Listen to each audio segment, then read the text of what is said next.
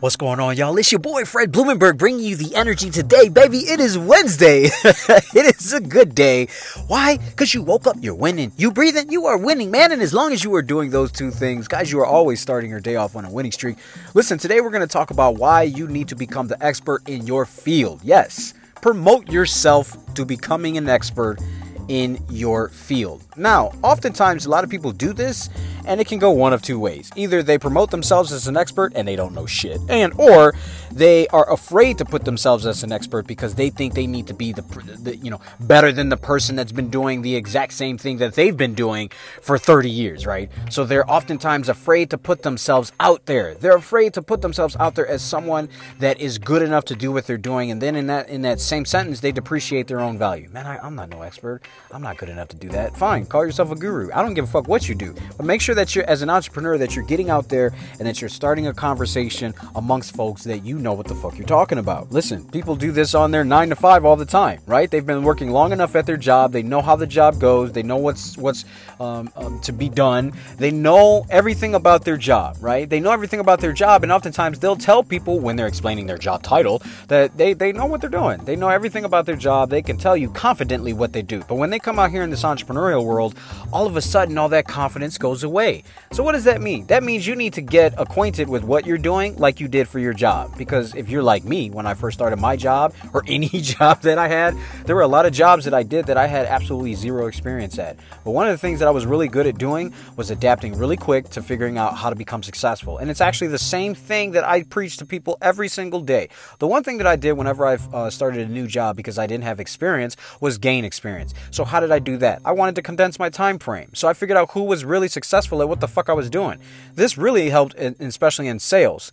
Um, I remember that I would find the person that was the best at what they were doing. I would literally copy their traits, just write them down. Like, what are they doing? How do they? What is their time when they come in the office? When they leave the office? How are they on the phone? How do they speak? What are the words that they say? I mean, I was literally documenting everything that they did. Why? Because I wanted to become successful at what the fuck I was doing. I didn't want to be a rookie. It's best to just learn up front at first because if you don't have the experience, the only way you'll gain it is one of two ways by taking notes, one, and two, doing the actual work. That's how you gain the experience. So, what I used to do, that's what I used to do. I would take notes from these people that were really successful at where I wanted to be. I would copy the exact same traits in what I was doing. I'd tweak it to make it my own. It's the same exact success formula that I always talk about.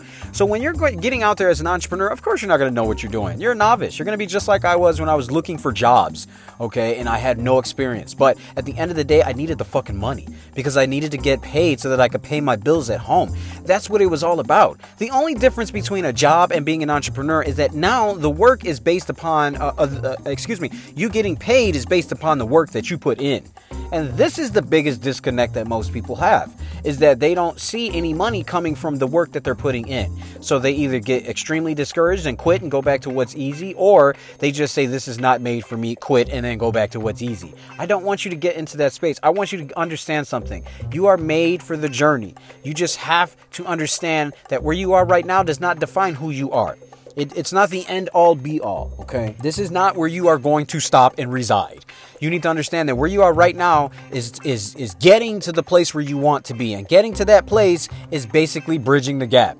So to bridge the gap, you got to build the fucking bridge.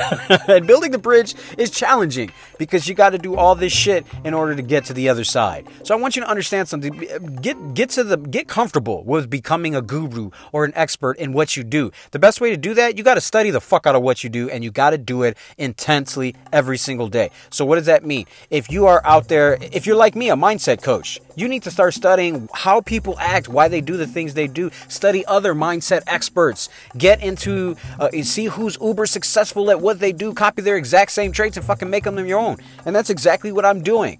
The guy that I most admire is Tim Grover. So what do I do? I see what he's doing. I see how he talks. I see how he does things. I copy the exact same things that he does. I tweak them. I make them my own. It doesn't mean that I'm Tim Grover. It doesn't mean that I'm an extension of him and I'm just saying what he says. It means that I know what I'm doing. I just need to figure out what he's doing so that I can become successful at what the fuck I want to do. And I'm going to infuse what Fred believes in terms of what I think that people should be able to do. And at the end of the day, that's what's most important. Guys, this is your boy Fred Blumenberg. I'm here for a fire every single day, five minutes. I love you. Be blessed. I will see you on the other side.